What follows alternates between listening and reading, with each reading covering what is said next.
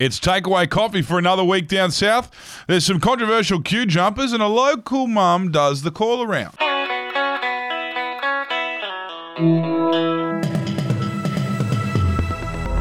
Welcome back to another news update from Australia's oldest newspaper. I'm Wendell Hussey, I'm joined by Clancy Overell, and this is your Daily Betoota for Thursday, the 8th of July. We're going to run the ball first up with a story from Australia's largest and most corrupt city. The headline on that one reads Oh no, Gladys, don't make us drink takeaway coffee and activewear for another week, says Sydney. Yeah, Sydney's staying cooped up for another week at least, with the cases still too high for the Premier to ease things up.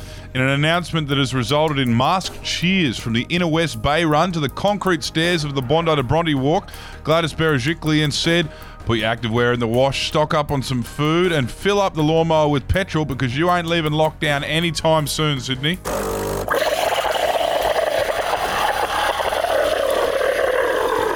Staying down in Sydney town for our next story, and it's been confirmed that politicians are obviously not too concerned that their sons are being vaccinated over aged care workers. Yes, New South Wales Health Department has caused a stir this week with a bunch of elite private school boys somehow being allowed to jump the queue and get access to the Pfizer jab ahead of people who work on the front line.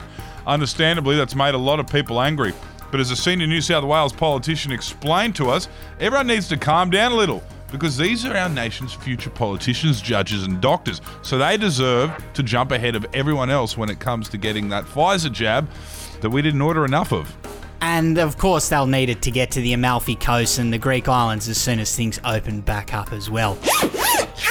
Now, a bit of news from Betoota for your Thursday, and a local mum has called for a 20 minute chat about nothing in particular during the middle of a workday. Just calling in to say hello, love, explained the Betoota Heights matriarch, who decided to call her kids for a bit of a chat during business hours. With nowhere to go on her long ago booked annual leave this week, Mum decided she'd check in on her adult children and let them know the news about the neighbour's kid.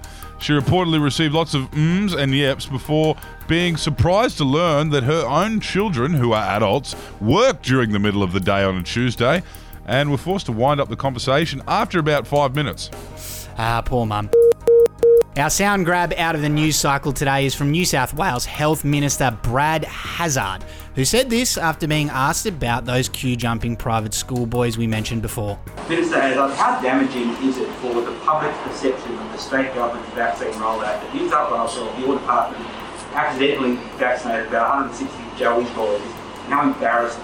What, what I find more embarrassing, James, is that you would make that sort of question accusation against frontline health staff who work their butts off and who tomorrow will have achieved a million, dollar, a million vaccinations into arms. You know what? The school intended it well, there was a mistake, and so what? It's happened. Out of a million vaccinations, move on. Yeah, seems very snappy for someone who doesn't think there's an issue here.